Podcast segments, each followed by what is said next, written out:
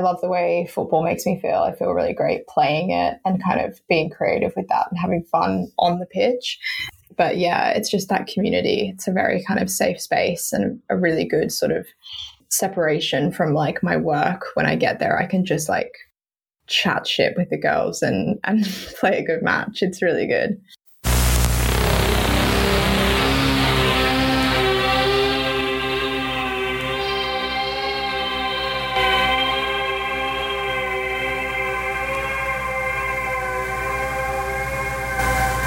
Welcome to Series 2 of Process Movement.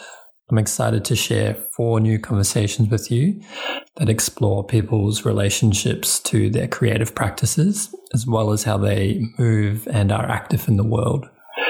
In this season, we go from Western Australia to Mexico by way of the UK and across to Berlin.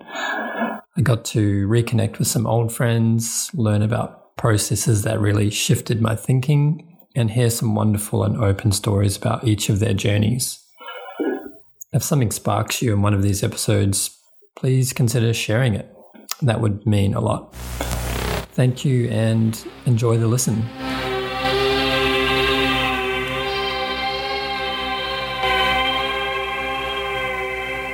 So, yeah, thanks for coming along. Where are you at the moment for those who are listening in? I am currently in Soho, London, um, in my office before work starts. Um, but yeah, I'm living in London, have been here for the last seven years. So the commute is currently North London to Soho, which is not bad, but it's very busy.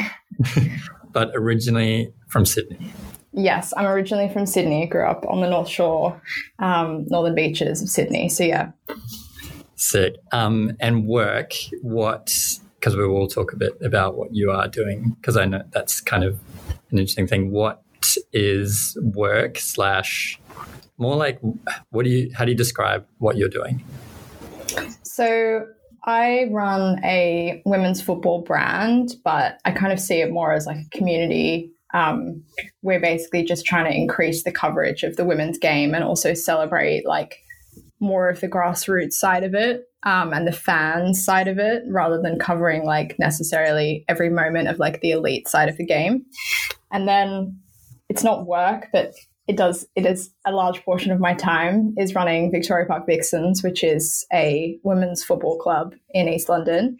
Um, recently launched a men's team as well, which is really exciting. But uh, first and foremost, it's a women's club. So yeah, that's kind of how I occupy a lot of my time. So good. Um, so to go back a bit, then, um, I mean, maybe for context, I think you and I met. Um, I'm going to say like seven or eight years ago, maybe. Yeah, I think so. I was trying to remember on the way here. I couldn't yeah. remember. And probably through the world of like making magazines, fashion, just kind of crossover between Sydney, Melbourne, creative pursuits and trying to figure out like what we were doing. But probably, I mean, used to also run a magazine in from Sydney, right? Yeah, so in Sydney, I was running Apathetic Journal with yep. Anador, Anador Walsh, um, which was also just kind of started as like an experiment. Like I was studying photography and media at uni at UTS in Sydney, and um, Anador's a writer, and we kind of just connected, and we were like, you know, there's there's not enough going on for like young Sydney creatives that maybe you know don't have like a gallery or like an agent. They just like want to make stuff and like have the opportunity to have it put somewhere. So we were just like looked into the logistics, thought about how we could make it kind of accessible and um, I guess not too like hypey. Like we just mm. wanted it to be this like what it was basically just like a collection of work from young creatives across the whole of Australia, um, not just Sydney. And yeah, we hosted you know some exhibitions, some parties, and then had this this issue, which I'm not going to say how often it came out because it didn't stick to a rhythm. yeah, I mean, um, I know the same thing. It's like you have these goals like it's going to come out every two twice a yeah. year on this date and it's like kind of an impossible task almost. exactly exactly yeah. but yeah it was an amazing way to like connect with people like a lot of my network back home is from apathetic and the people that contributed and then their friends the people that came to, to the exhibitions and and obviously I think we connected during that time as well. Um,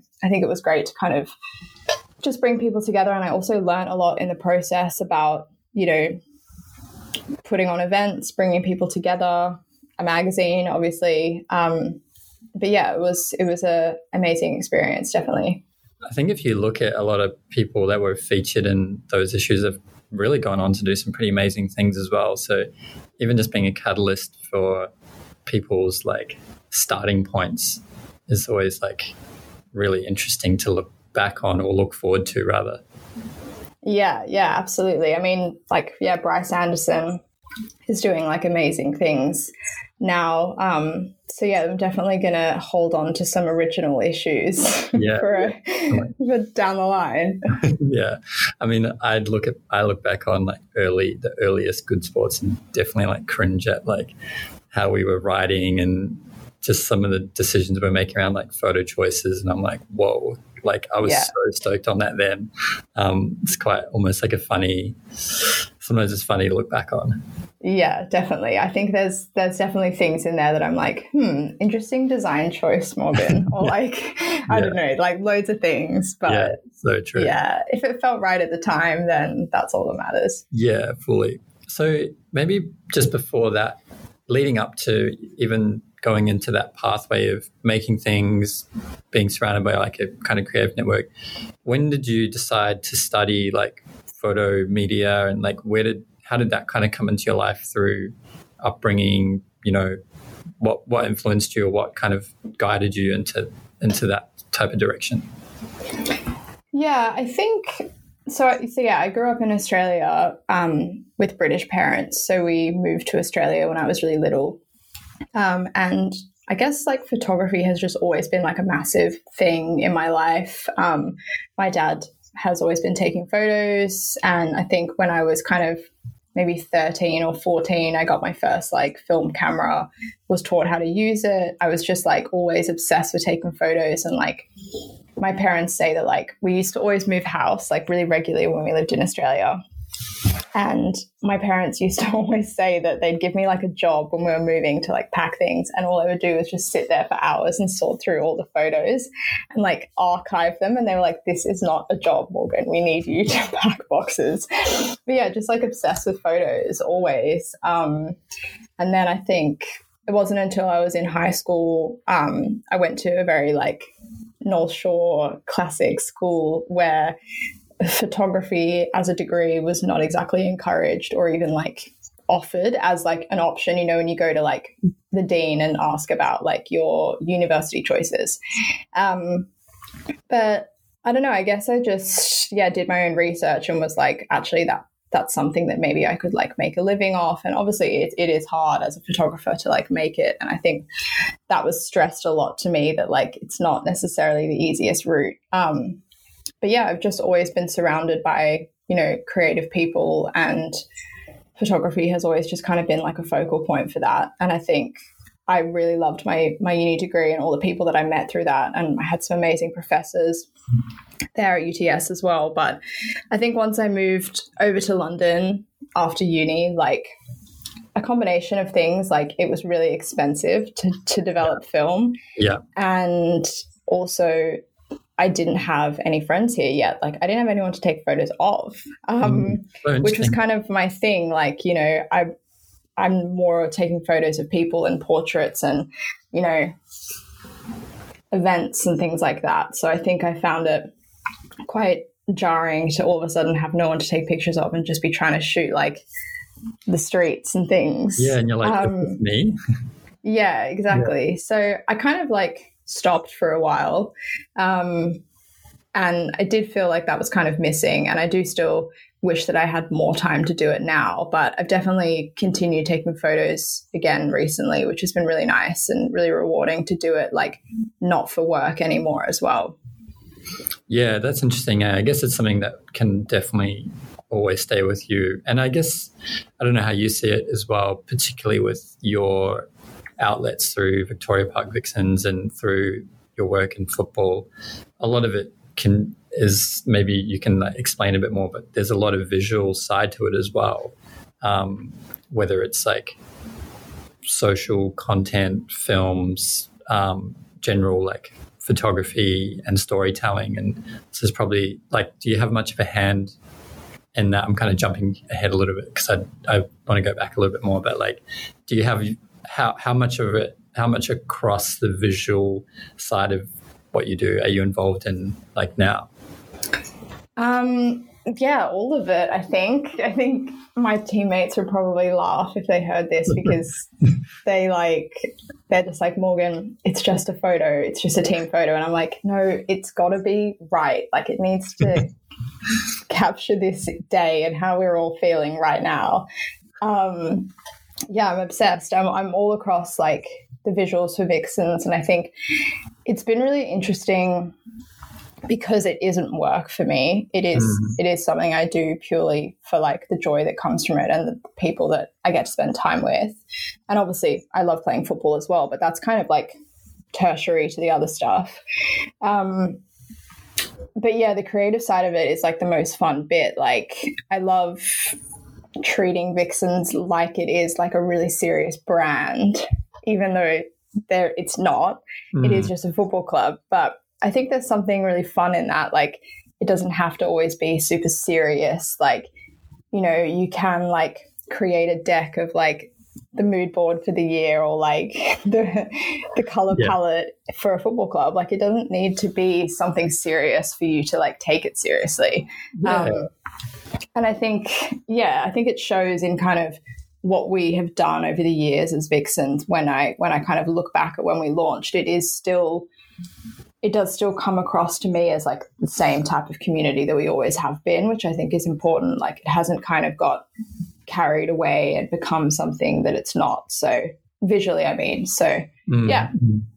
Yeah, that's interesting. I mean, does it kind of go back to say when you're making earlier projects like magazines and, and working on like photo based projects?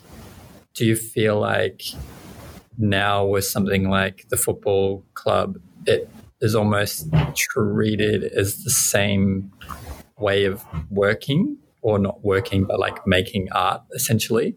It just happens that you're like playing football. Yeah, definitely, definitely. I think like yeah, it's it's interesting. I think the creative side of it is definitely treated like maybe not a magazine, but like you know everything is is thought about and considered. And I think we have like such a mass of like content. We see each other like twice a week. So we're always obviously just capturing like what's going on in the club.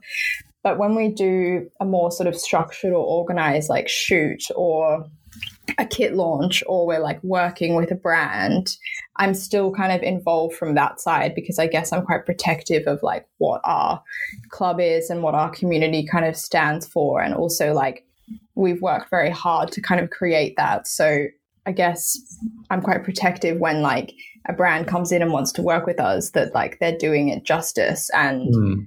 you know it's it's authentic. And even down to things like you know we've been on shoots before and they've been like oh we, we need you all to, to play with your hair out. And i'm like well that's just not what we do. Yeah yeah like, like where's this coming from? you know just things like that. I think it's important to kind of have that visual eye because it does really reflect back on like who you are as a as a community and what you even though it's not i know it shouldn't all be optics and it, and it isn't just all optics but like i think that is really important that you kind of yeah. protect how you come across do you almost see it as like you're you're like have a clear like say for lack of a better word like yeah art direction or a very clear visual kind of representation of who you are but also just like an integrity to what the values of the club is as well. And like those two things are almost maybe one and the same in a sense. Yeah.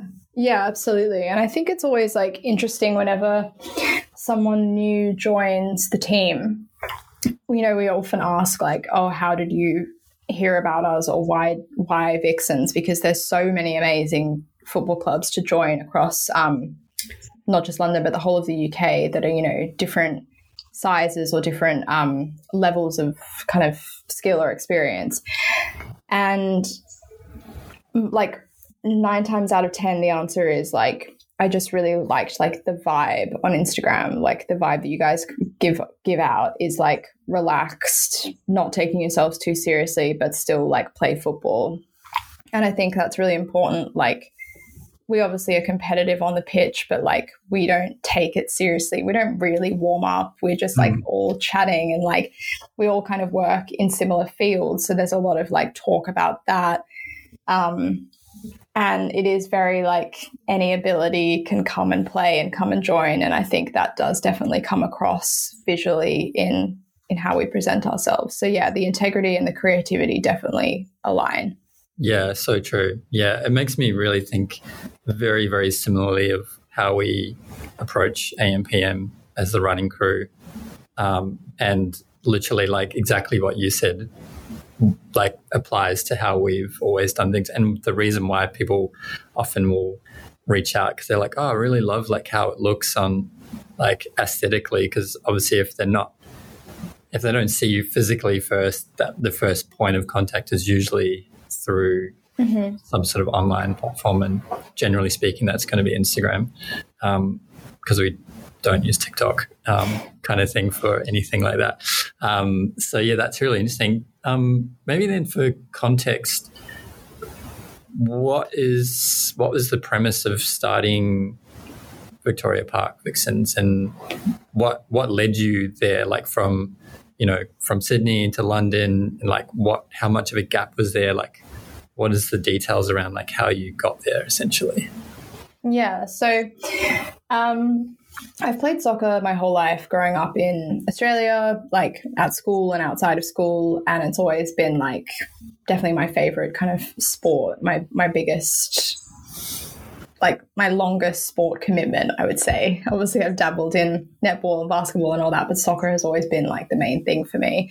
Um, and then played at uni, finished, finished up in Australia and moved over to London. And I mean, I guess again, like London is so transient and like quite hard to meet people and quite hard to make friends. And um, I'm really sounding like a sad, lonely person when I first moved here, but it's it's true. It's it's really hard apart from like your workplace. Did you move you don't have at all by chance?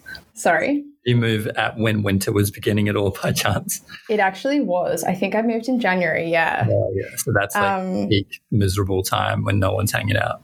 Exactly. There was definitely like the first few weeks, I was like, I've made a huge error here.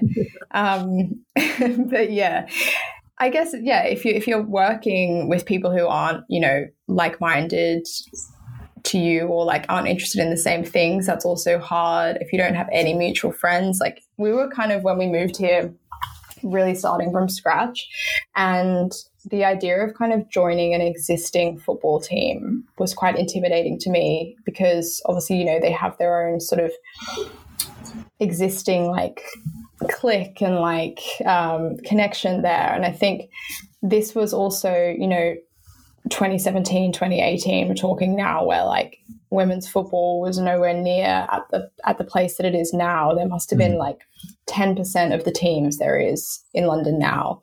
Um, so I just kind of continued like playing as a ringer for different teams and kind of making sure that I was still getting like some football in, but I didn't really feel like I was joining like a community because I don't think that there was really the infrastructure at the time either in London to kind of enable that. It was a lot more sort of like you call it like pickup in Australia, like just yeah. like yeah, like pickup style. So not that like connected. Um and then eventually I was just like, you know what? Why don't I just start my own? um, yeah. So that was, yeah, very start of 2019. And I basically did an Instagram call out um, on my own Instagram stories. And then some people like messaged their friends who they knew played football or wanted to play. Um, and then the next day we met in Victoria Park in Hackney, and there was like five of us. And we had one ball and everyone was just wearing like trainers and stuff. Like we had no idea what we were doing. Yeah. In terms of like running a drill, we didn't know how many people were going to come. And I think the amazing thing about that first day, which I still just think is so great, is that like none of us knew each other. Like we, it was literally like five people on a blind date meeting in wow. a park. Like, obviously, people, some people followed each other on Instagram for years or whatever, but like, no one had ever met in person. And I think that was like amazing that like we were all living so close and all wanted to do the exact same thing, but like all we needed was like someone to just suggest it. Mm. Um, mm. So yeah, that was 2019, and there was five of us, and now 2023 we've got like 55 um, in the squad. So yeah, Whoa. it's amazing. It's massive.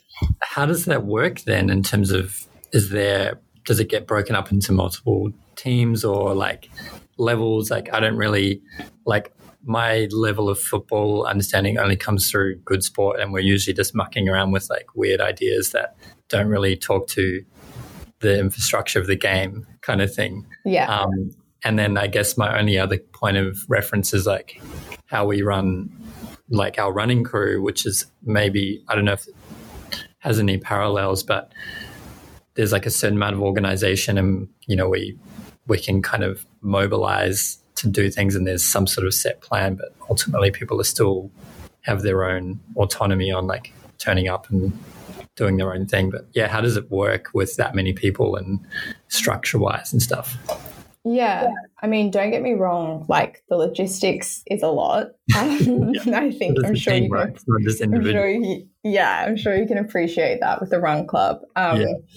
But it's really important to me and to like the whole team that like I guess a lot of people are coming back into playing football from, you know, years off. They fell out of love with it when they were a teenager, or they've maybe never played before because it hasn't been accessible to them as a woman, or so many other different barriers that for us, it's so important that like our structure or our kind of like rules, if you will, um, don't intimidate someone or put them off playing because we want everyone to play in whatever capacity like works for them or like whether that's logistically in their own personal schedules or whether what they feel comfortable sort of committing to. So we kind of follow like an availability over ability structure which basically just means you know if you're free you will put your name down and you'll get put on the team that day, like the first people to do so, rather than like, oh, guys, we really need to win this match. We need like the three best players up the front. Like it's mm. just,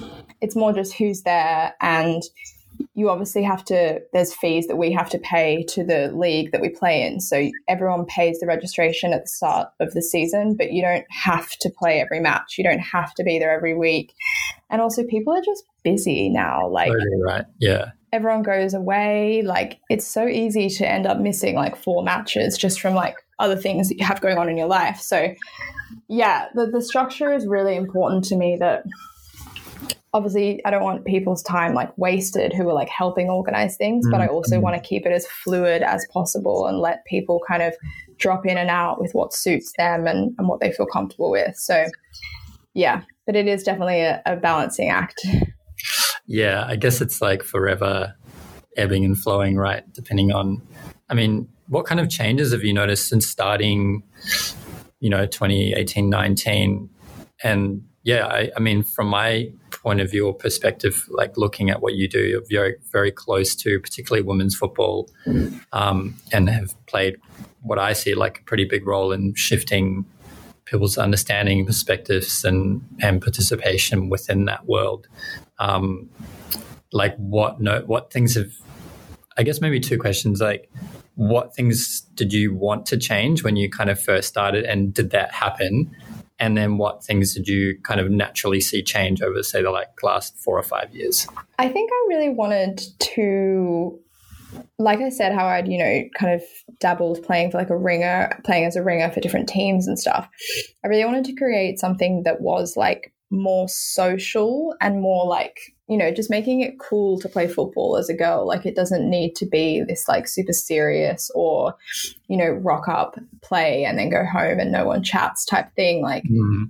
I think that already existed in the men's game where, you know, they go to the pub afterwards and there's this whole kind of community around it. But I really wanted to create something that, you know, people were excited to go and chat. And even if they weren't playing, they would come and watch. And we would get kits and design them and do like fun shoots and have merch and all this. Like there was teams that existed already ahead of us who did amazing things in sort of the participation and the access um, perspective. But I was really keen to kind of, I don't know, I guess just make something that was more of like a social community and also have the potential to kind of operate as an agency down the mm. line mm. as well, like bringing yeah. all these people together from the different creative fields, which is something that we've been doing unofficially. Um, yeah.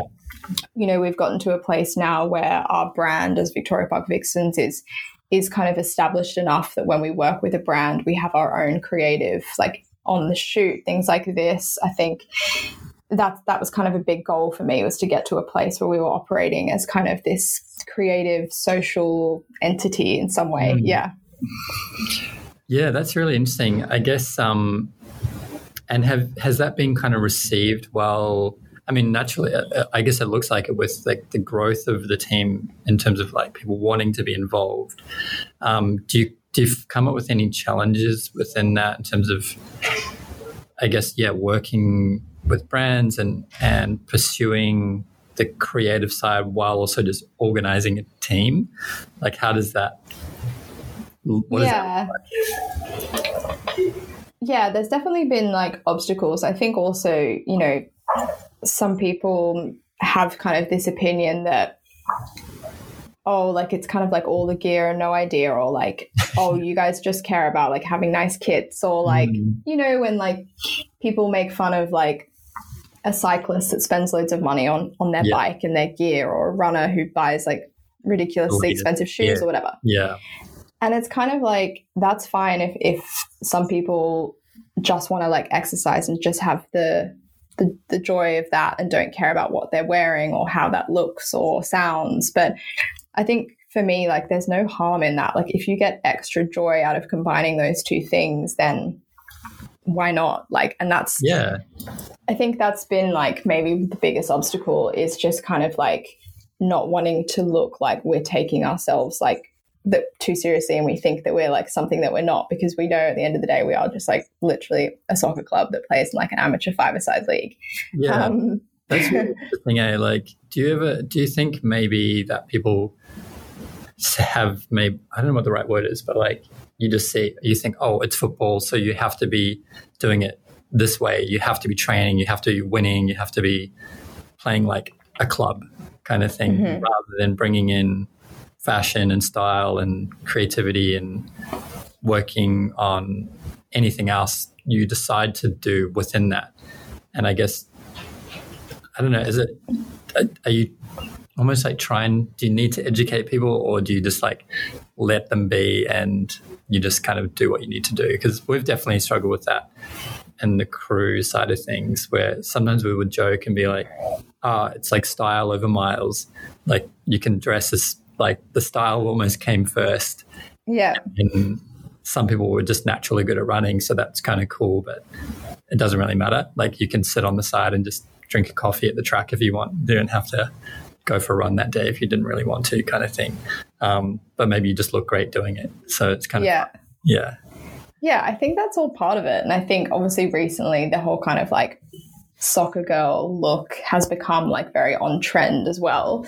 Um, but I yeah, I don't know. I just have no shame in being like, what what pair of like predators am I going to wear today that matches the shorts the best? Like I like putting that whole look together, and I think it makes you feel better and then you play better. Um, you know, like if I'm wearing a pair of shorts that are not like comfortable or I don't like them, then I'm not going to play my best. And I kind of I like the way that the whole thing kind of comes together. I like all the sort of paraphernalia around football and all of that side of it. I think also like makes a club like everything down to like the scarf and the stickers and like everything that we're thinking about it kind of builds the outer bit and then obviously makes you perform better. And I think, mm. you know, I think people have definitely thought that there's things that we've done that is a bit unnecessary for just like a football club. But then, yeah, I but think the two things. Right? Pardon? But then who cares, right? Exactly. I think the two things can coexist. Like, you know, teams can can play that don't even want a kit and you don't need to have like a full strip. You can just rock up and whatever works for them. But i think the, the two can definitely exist. And i think if you find joy out of being super creative with it then there's no reason not to. Yeah i mean also with a place like london and, and particularly even other major cities like there's room for everything right? And yeah. it's i still find it weird when people like question or or don't understand why there's something new coming along. And you're like well change is definitely it's inevitable obviously. But like hey there's enough room here. There's like plenty of football pitches. There's yeah. 24 hours in a day uh, you know. And uh, this actually i'm reminded of like years and years and years ago now like seven eight years ago with something with the running crew. We'd done like a brand thing, and we've always been pretty small, like 25, well, between say 30 and 40 people, give or take.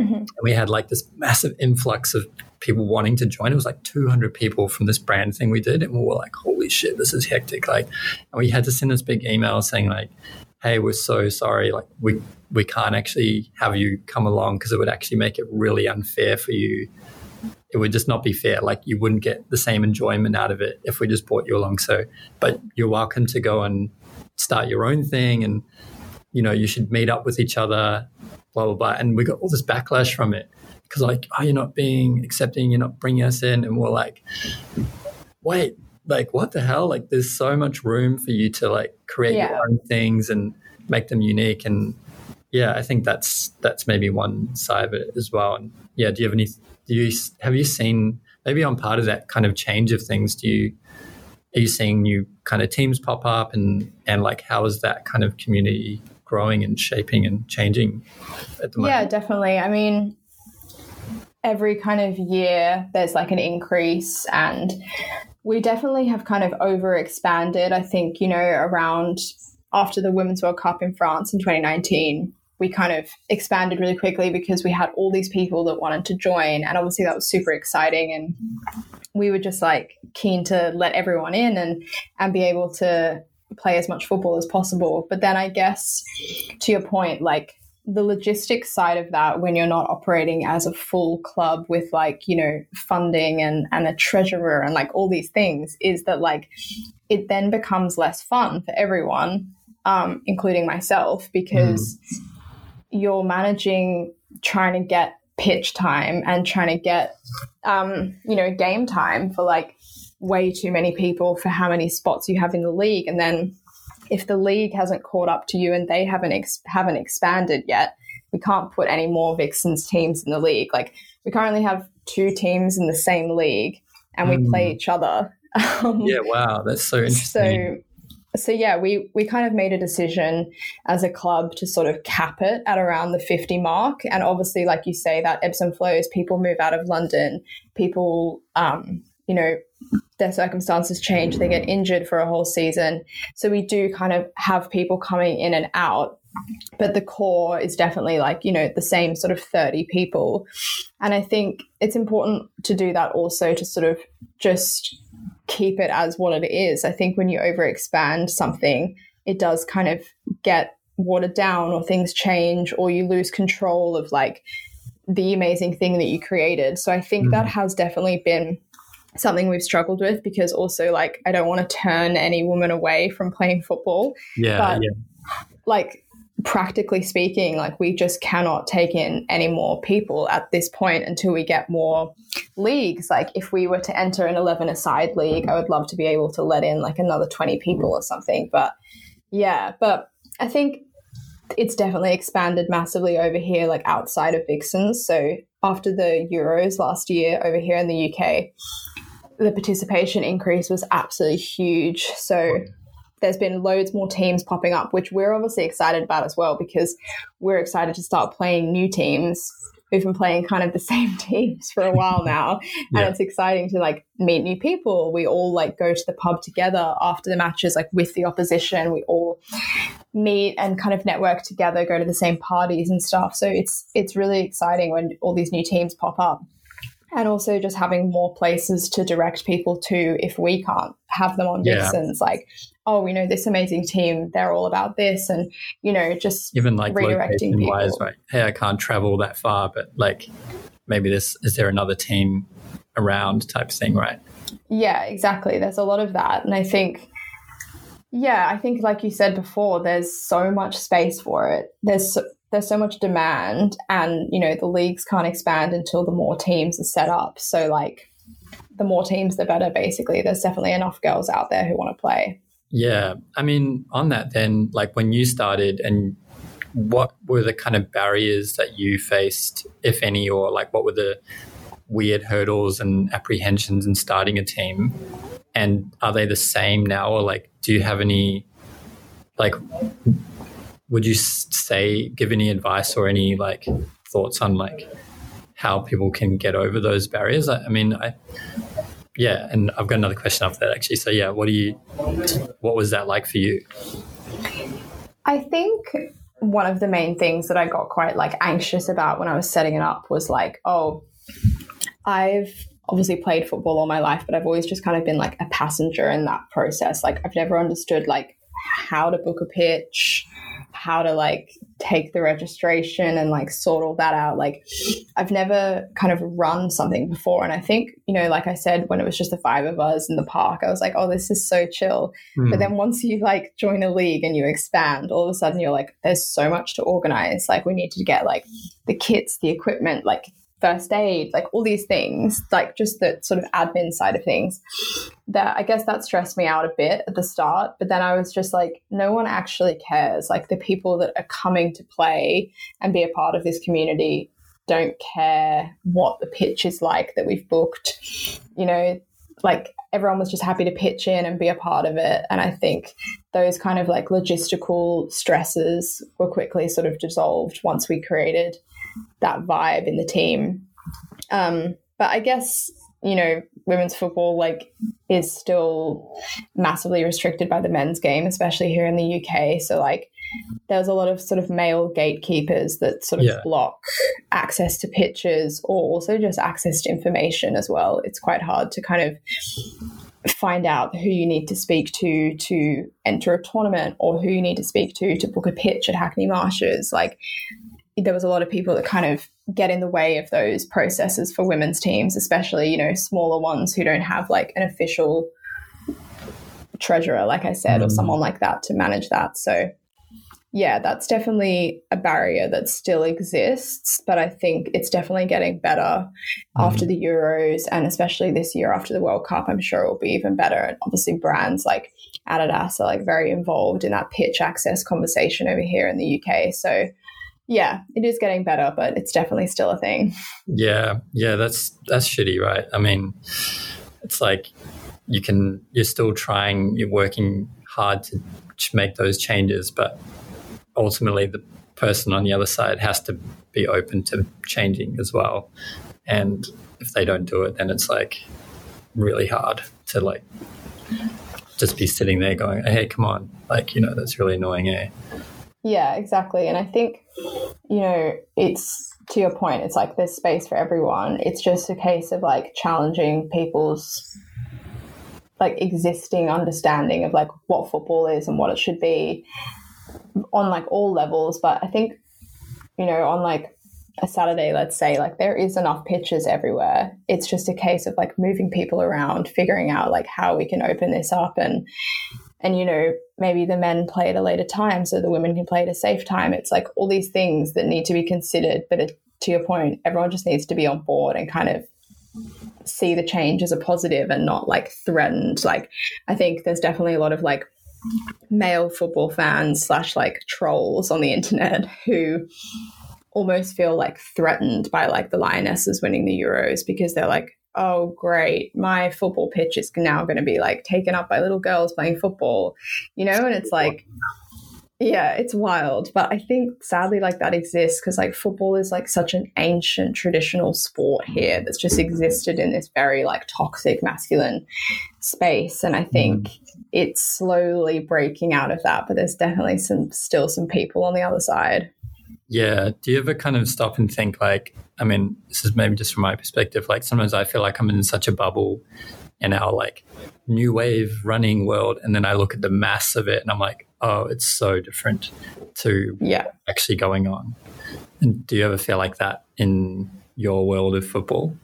Yeah, absolutely. And I think obviously we're very lucky, like playing in Hackney, which is obviously like a very sort of forward area of London, and like there's leagues and there's infrastructure around that. But sometimes I, you know, read about things online or other teams in other places who like can't even get a pitch, like they're still playing like in the park without floodlights and things like this. And obviously, you know, yeah, we we we're very privileged and very lucky in our experience as Vixens, but I think it's definitely kind of heartbreaking when you hear girls from around the world who can't play football for whatever reason.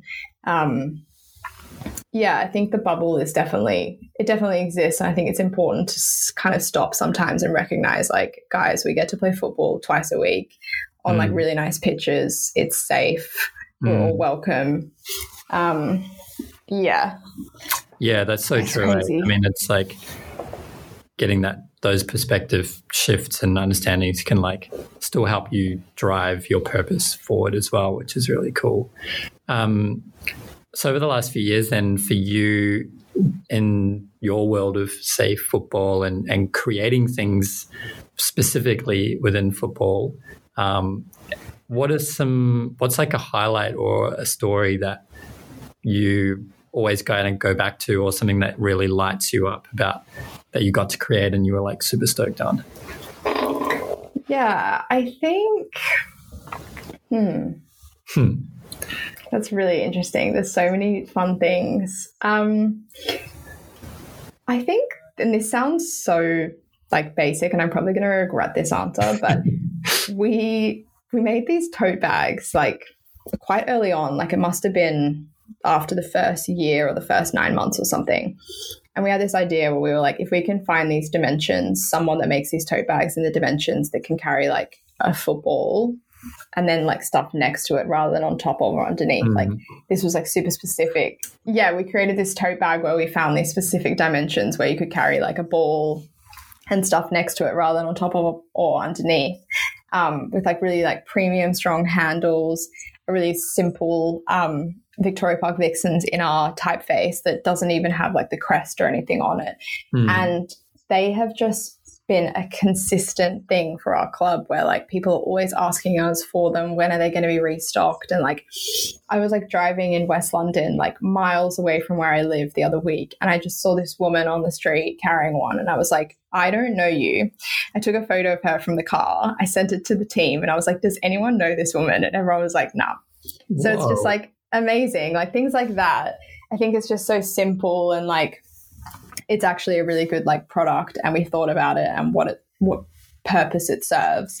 Um, so that's definitely one. But I think our latest kit that we launched last year, our away kit, which is this like green and gold, which is quite an Australian reference, which I don't know if all my teammates have clocked onto, but it's kind of like our Aussie away kit. Um, and that's, yeah, that's like something I'm really proud of. And the way that we kind of shot that with Serena Brown, who's like an amazing photographer over here. I think she really like captured where the club was at when we launched that kit and how we were all kind of feeling at that time, which was like very inspired post Euros and very excited about like us and the club and, and women's football. And when we shot that kit, we just like invited her to hang out with us for the day. Like there was no kind of shot list or structure. It was just like just arrive and you'll see kind of what the vibe is and capture us. And she did such an amazing job. That's so cool. Um, that actually makes me think a little bit more about your, I guess, creative process or just creative vision for both the club and maybe just like your own interests in general around football. Like I know you've worked obviously coming from like a visual background and then have working with like bigger brands and and just through some of your more like professional kind of work what's how do you like to make things happen creatively um in particularly in football or just with with your own kind of ideas around it? Like, do you have a particular way of working, or do you like to play a particular role, or yeah, what does that look like for you? Yeah, I think for me, I'm definitely like a huge fan of like a reference. Um, yeah. I just have like loads of like archives on my computers and hard drives and like Pinterest constantly. Like, I'll always remember like an image that I've seen or some obscure reference that could have like nothing to do with football necessarily, but it's more just like what that, how that resonates with me and how we could like apply it. And I think my process is always, even with the football stuff, is always just like trawling through like old references and archives from outside of football, definitely within like the women's space or like women's football space. Um, but yeah, always that. And then kind of taking it to the wider team or like the smaller sort of creative team within the club and being like, here's a bunch of references I found. This is what I'm thinking. And everyone's like, where on earth have you found these images from? Um, but yeah, I think it definitely for the club specifically, it's really important to like chat with everyone. I don't want it to be like, Morgan's vision, mm. and then they're all just like forced to wear some kit. Like um, Australian kit, we don't get it. Exactly, exactly. I think it's really important to like bounce ideas off everyone and have everyone involved and kind of have an opportunity to input along the journey. Um, but yeah, I guess my role kind of takes form as some sort of like creative director at Vixens. Um, yeah we have, like I said, like an amazing like graphic designers, photographers, etc., like within the team. So um, it's quite easy for us to kind of all put our heads together and come up with something because we all play for the club. So we instantly get it. Whereas I think if we're trying to achieve something and we're hiring like a freelancer to come in, it's maybe harder to like get them to capture exactly what we're thinking. Mm. So yeah, mm. that's kind of the process. It's a real all hands on deck thing. Yeah. And I guess does that come into a little bit of that protecting what you've built as well and how you decide and curate like who does what and, and when and when the right time is to to do stuff, right?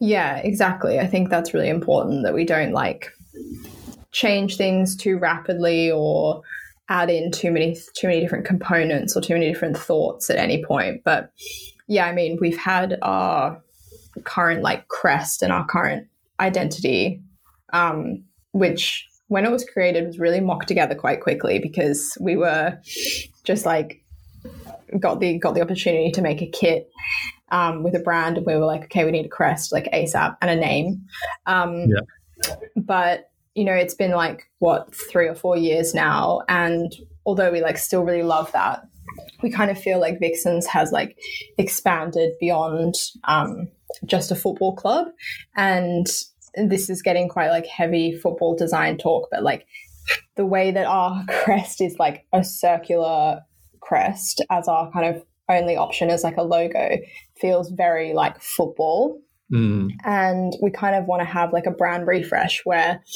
our identity is now more of just like a brand and a bit more in like the lifestyle space and less linked to football through having it as a round crest. Yeah. So we're going through a brand refresh at the moment, which is really, really exciting. Um, that's sick. I can't wait to see it. Yeah, and I think that's going to like take a bit of a turn for us as well. And I think it's time for that as well. I've kind of been waiting and sitting on that for a while. So I think we're ready to kind of evolve a bit, which is exciting. Mm. Yeah, that's great. I mean, totally, I love that thinking and have the same sentiments and vision in what we do at AMPM. And my main reference for everything is I always look at like Jill Sander and how, as like a brand and label and fashion house, have always like done things and every design reference, I'm like, oh, we've got to put the logo here because like that's how they do it, and like yeah, I want to have imagery more like that rather than like just removing ourselves more from like the running world, mm-hmm. which and maybe you've seen this as well, like there's like this big popularity in and and in a, in a really positive way, like more and more people running, and in the same sense, more and more people playing football, and there's like it becomes really saturated visually. So you're like, okay, what are we doing that's still us, but uniquely different from the mass, the new mass, I guess. Um, and that's kind of like maybe on top of my mind a lot in that world. Yeah. Yeah, definitely. I think also we're always thinking like, let's make sure that we're looking at references outside of football. Like, we shouldn't only be looking at other teams at our level, but also like other professional teams because lots of professional teams aren't doing anything interesting. No, um, yeah. Yeah. I think They're it's important to look at like, even just like, you know, um, skincare brands. Like we're looking mm. at like all sorts of different references for how brands are kind of putting themselves across and yeah, I think that's important. I'm just like thinking back to some of our early vision boards and there was like there was like an a, like amazing like Russian gymnast from like the 80s and like her all of her like leotards that she wore that was like on the kit references at the very start. So That's yeah, great. just really beyond football, I think is important, beyond your kind of sphere. Yeah, yeah, I love that. I think it's important for sure. And that always kind of breeds like a unique way of doing things like remixing and stuff like that. Um, maybe quickly talking a bit about because like your I, from what I see, your whole world is football, and so your new-ish job or mm-hmm. job, your current job is was also football like based. So what is like what is that and and like yeah where do you how do you see yourself in that world and and what's your kind of like drive and vision and, and why you kind of entered more into that world as well yeah so so yeah it is fairly new i guess. I've only been working here for like a year or a year and a bit. Um, and it was something that i really considered because a lot of people say like if you work in what you love like if you work in your passion it can like ruin it for you. Um, so i think that was definitely something that i was like a bit hesitant about making everything football. And then obviously the lines between like vixens and my work were were obviously going to become quite blurred because i was working in that world now professionally um, so yeah i guess what I actually do is I run the women's football brand at um, a company called Football Co, which owns a few different publications. So they're in like Mundial magazine, goal.com, and then other um, publications and brands around the world. So Indivisa is the women's brand that I started here as well. So I actually like set it up, did the strategy wow. behind it, and all of that. Um, and the aim for the brand is basically just to create a space that's like from a female point of view. So when we were thinking of all of the kind of strategy behind it and the research, like even though the coverage of the women's game was increasing, it was still all coming from like a male point of view, and the industry is so male dominated still. Mm-hmm. Um, so the idea was that it would all be like written by female fans, photographed, designed, all of that, um, making sure that, that was at like the heart of everything that we do. And I think that really comes across. And I think we've created something really special where we're covering like everything that matters to the female fan and we're doing it in quite a relaxed, authentic way that doesn't feel like it's coming from like a news publication. So yeah, that's um that's what I do.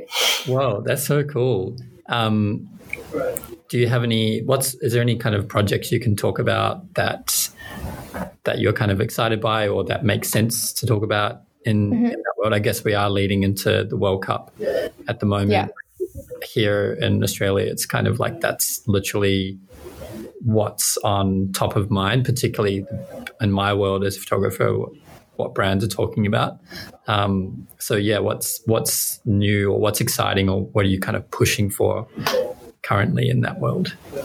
Yeah, so I think you know, looking ahead to the Women's World Cup in in July and August, we're trying to find as many sort of amazing creators and creatives, writers, graphic designers, etc., all around the world that we can get involved in like our content.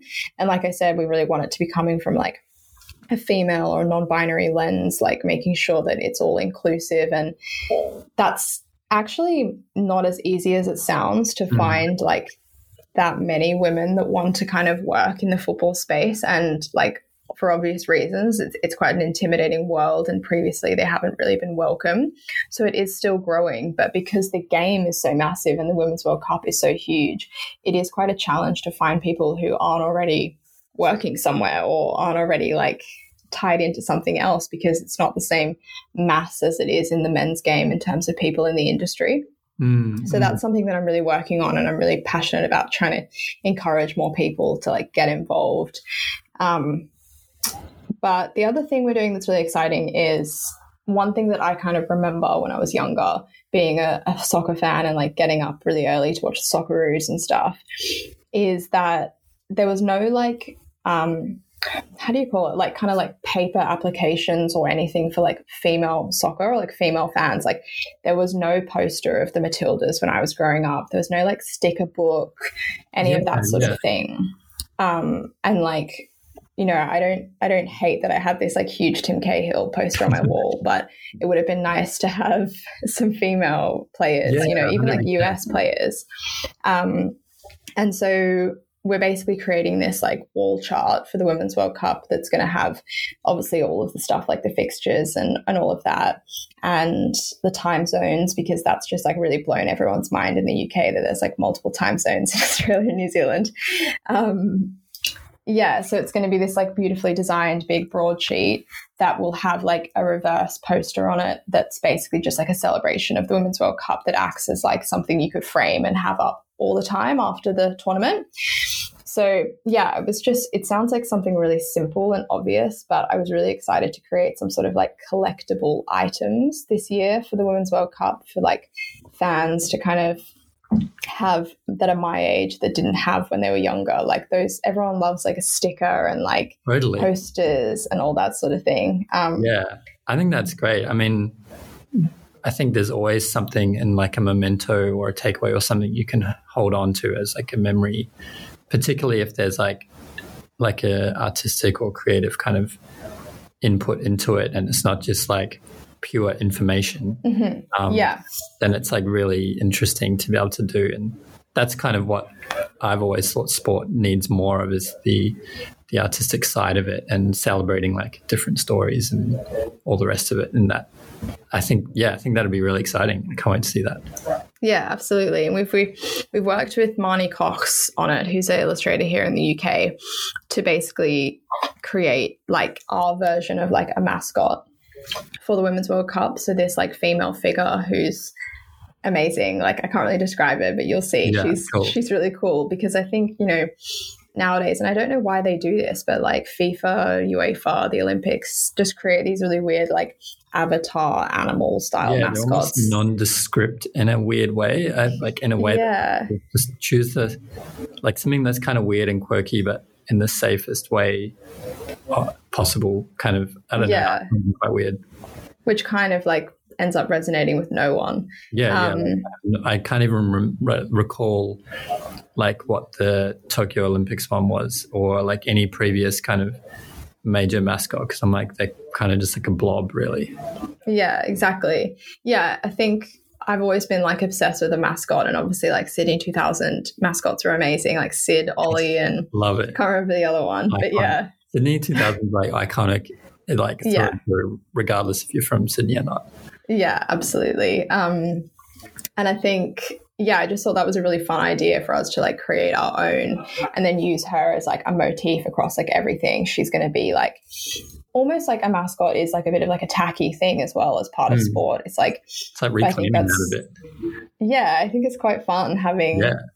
having this little mascot that we use on everything. So yeah, That's sick. I love that. Um, I reckon running needs more mascots, maybe. Yeah, yeah. Yeah, it's actually interesting about what we're saying about the Olympics because another like part of my, I guess, exercise and movement is like exercising like alone, so separate from the team. I go to this gym in London called fit as and so it, Oz, Aussie. I know, right? That's what I thought. I was actually expecting the trainer to be Australian when I got yeah. there, but it's all inspired by the LA Olympics. Um, cool. So, but not even like the obvious things, like more like the turnstiles where people entered has been like recreated in like the corner of the gym. Like it's like incredible. And the guy who runs it is just like you know, like us, like obsessed with like archives and like these images, really specific things. And I think I find that a really inspiring place to like work out as well because it is all connected to his like visual idea. Like he's playing like amazing like hip hop music all the time. And kind of on when you follow them on social media, it's all these like amazing reference videos from the Olympics. And then when you go there, you're like, this is cool. I feel great being here. And I see like the whole inspiration behind it. So yeah, that's kind of my other my other um, point of reference, which I love. That's sick. You can start like a a football specific gym one day with like all the references and like have a clubhouse. Oh yeah, I would love that. I'm actually obsessed with the idea of a clubhouse. Yeah, that'd be so good. That makes me kind of segue because as you were talking about um, the gym, um, I did want to ask you about your current relationship to movement and activity outside of the club and training with the team and what is like what's your movement relationship i guess at the moment? Um yeah i mean i'm sort of i'm i think quite similar to you in the sense that i kind of have to always be moving. I find it hard to go a day or two without exercising. So play football once or twice a week. Um, and then on top of that, I like to do kind of like hit training, circuits, Pilates, running. Um, and how that works is I usually just go to like classes um, or I'll do it by myself or with a friend in the park. But it's definitely something that I always find time in the day to do because I know that I'll get into bed at night and I either won't sleep or I'll be like really like anxious and feel like I haven't like completed enough in the day. You know, it's like yeah. my kind of decompression or like preparing. Like sometimes I'll do it before work and I use that time to kind of just like get my head sorted um, before I arrive at work. But yeah, it's definitely a very frequent, I'm a frequent exerciser, but I'm not doing it for anything other than the fact that I enjoy it. Yeah, yeah, that's so that's so true. I definitely get like pretty grumpy if I haven't moved enough in a day and can really feel it. And yeah, there's definitely like one side of it, like, yeah, training's cool and having a goal, but most of it's definitely around the the enjoyment and the just the that journey of it kind of thing. Has it changed much for you, say over the last like handful of years, particularly around going through a pandemic and stuff? Like have you noticed any shifts in like your relationship to activity in recent years?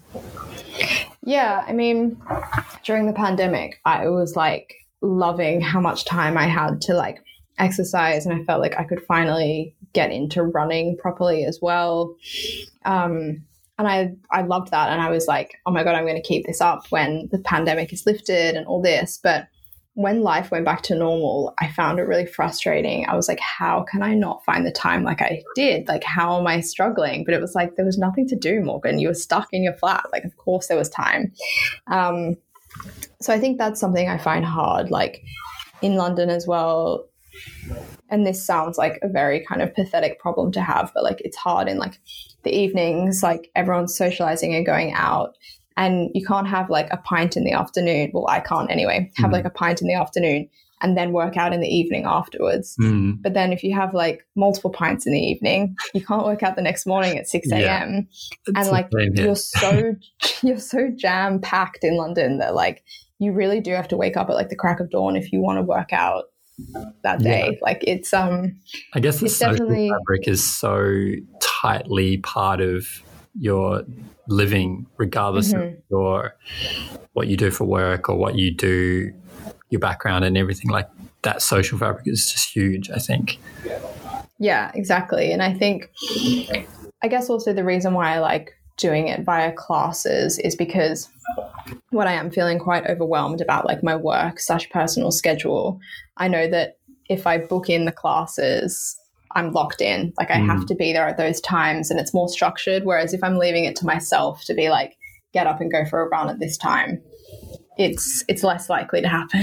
Yeah, exactly. I mean, yeah, that's it does take a different kind of discipline to to do that because yeah, no one's telling you like or like I mean if you're paying for a class as well, it's like exactly. Yeah, that's like that's a waste of money if I just like didn't turn up kind of thing. Yeah, exactly. Whereas like you're not really paying for a run kind of thing. Yeah, I find I've always found that as well. It's always kind of interesting. I um, guess also with the run club, you're like there's also an accountability there, which is the same with Vixens. Like, yeah, if we arrange something, I can't not show up. Yeah, so that's exactly. that also works the same way, which is good. Yeah, yeah. I mean, a lot of my life is like uh, running with people, um, but I do need to run by myself or train by myself just for my own like solo time. Otherwise, I'm just like going insane a little bit. Yeah. Around people like 24 7, you know, classic introvert, extrovert behavior um, kind of thing. You know, yeah, like, I feel I want to hang out with you, but also I just want to be by myself. Yeah, exactly. Yeah. Yeah, so true. Um, one last question then. Um, what keeps you engaged and what keeps you coming back, particularly to Victoria Park Vixens and your, um, I guess, your drive and purpose within women's football? Yeah, I think there's obviously a lot of things that I still find frustrating about working in football, not not in women's football. That's obviously really really rewarding, but working in football, like a lot of the things that I've touched on earlier, and a lot of those obstacles that still exist, and you know, it is still a male dominated industry.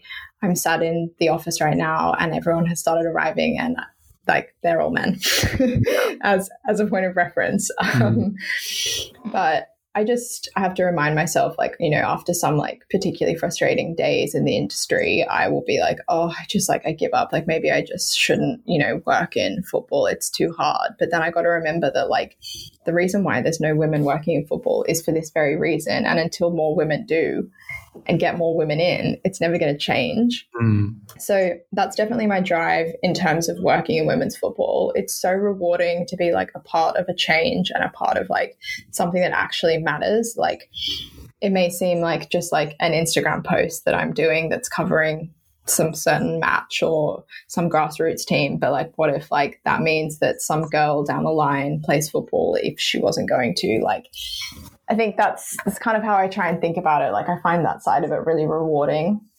And then in terms of Vixens, it's just like the, the girls and the team, I think, that keeps me going back. Like I love the way football makes me feel. I feel really great playing it and kind of being creative with that and having fun on the pitch.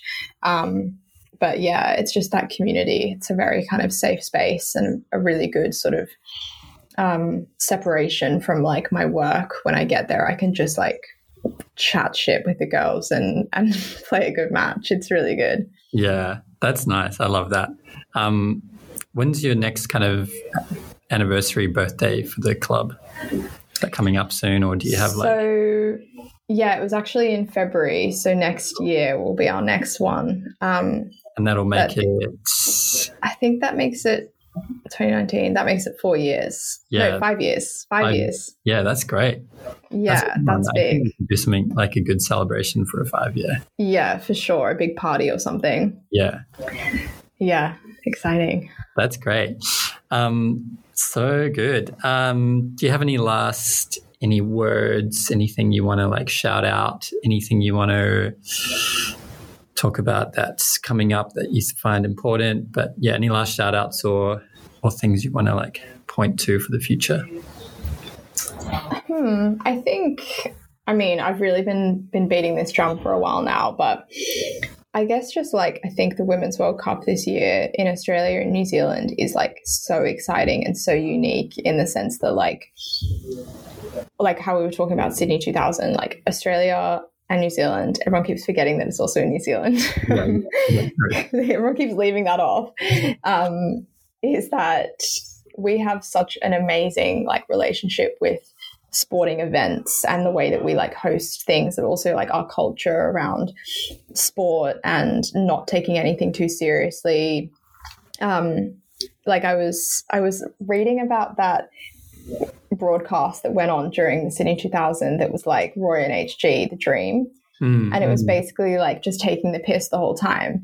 And I think, you know, the the the Women's World Cup being in Australia and New Zealand, there's definitely an opportunity for it to be a lot more sort of relaxed and not as cold as FIFA's sort of previous tournaments throughout history. And also the fact that it's the women's World Cup as, as opposed to the men's, and also that it's the biggest women's football tournament ever. Mm. So I think it's just this like amazing, exciting opportunity. And if anyone's like not planning on watching it, then they absolutely should. Yeah. I think it's just going to be like a real spectacle. And I think the Matildas are obviously going to be like amazing kind of poster girls for that as well. Mm. So it's kind of all I can think about. I'm very excited to see to see what happens. Yeah, I think it's definitely pretty iconic for sure. And it'll be like if anyone does miss it, regardless of being a football fan or not, I think you'll probably pretty soon realize you missed out on something kind of important. And yeah, it'll be kind of weird going to the pub like a few months later and not being like, oh yeah, uh, yeah, I missed that. Sorry, kind of thing. Like, yeah, kind of weird social situation. Exactly. Yeah. I think it's also interesting, like just from like a weird practical point of view. Like I was explaining to my colleagues, like the experience of Australian football fans living in Australia is that all European football is like the middle of the night or like early morning, and the idea that this World Cup is like in the evenings and, and the daytime for Australians and New Zealanders is like that's really exciting because that's like a different experience of watching mm. football mm. for them. Like you can't really watch the football in the pub, well, European football in the pub yeah. in Australia. Yeah, no, so true. Yeah, I mean, I remember covering the World Cup when it was in Brazil. I was doing like mm. a big job, and they were playing a, when it was Australia got through, like the men's team, and I was having to go to pubs at like some ridiculous time, like four in the morning, to like yeah. games and like document fans, and it was like kind of insane, really. Um, so for the fact that it'd be like here live, just the same as you would go and watch like AFL, which is and you know obviously as massive as it is, like that's really exciting and like so world class as well. And it's funny, like they just had the world cross country here in they had it in mm-hmm. Bathurst. Nice. And some of the like the top you know, Olympic athletes of the world, like world record holders were there and stuff, like men and women. And some people like, I bumped into some people after, and they're like, damn, I really should have gone. Like, that looked great. I'm like, just go. Like, you could have just yeah. gone. It was so damn good. And like, this was never going to happen again for at least another 15 or 20 years because it's got to yeah, go. Exactly. It's like, just get involved. Like, support yeah. it. You know? Yeah. Absolutely. Yeah. You don't yeah. want to miss you don't want to miss these things. No, no. Oh, that's great. Yeah, I'm keen. I reckon that's um yeah, that's a good shout. Everyone should get involved. Yeah, for sure. Cool. Well, thank you so much for jumping on. I really appreciate it. Yeah, it's been so nice to chat.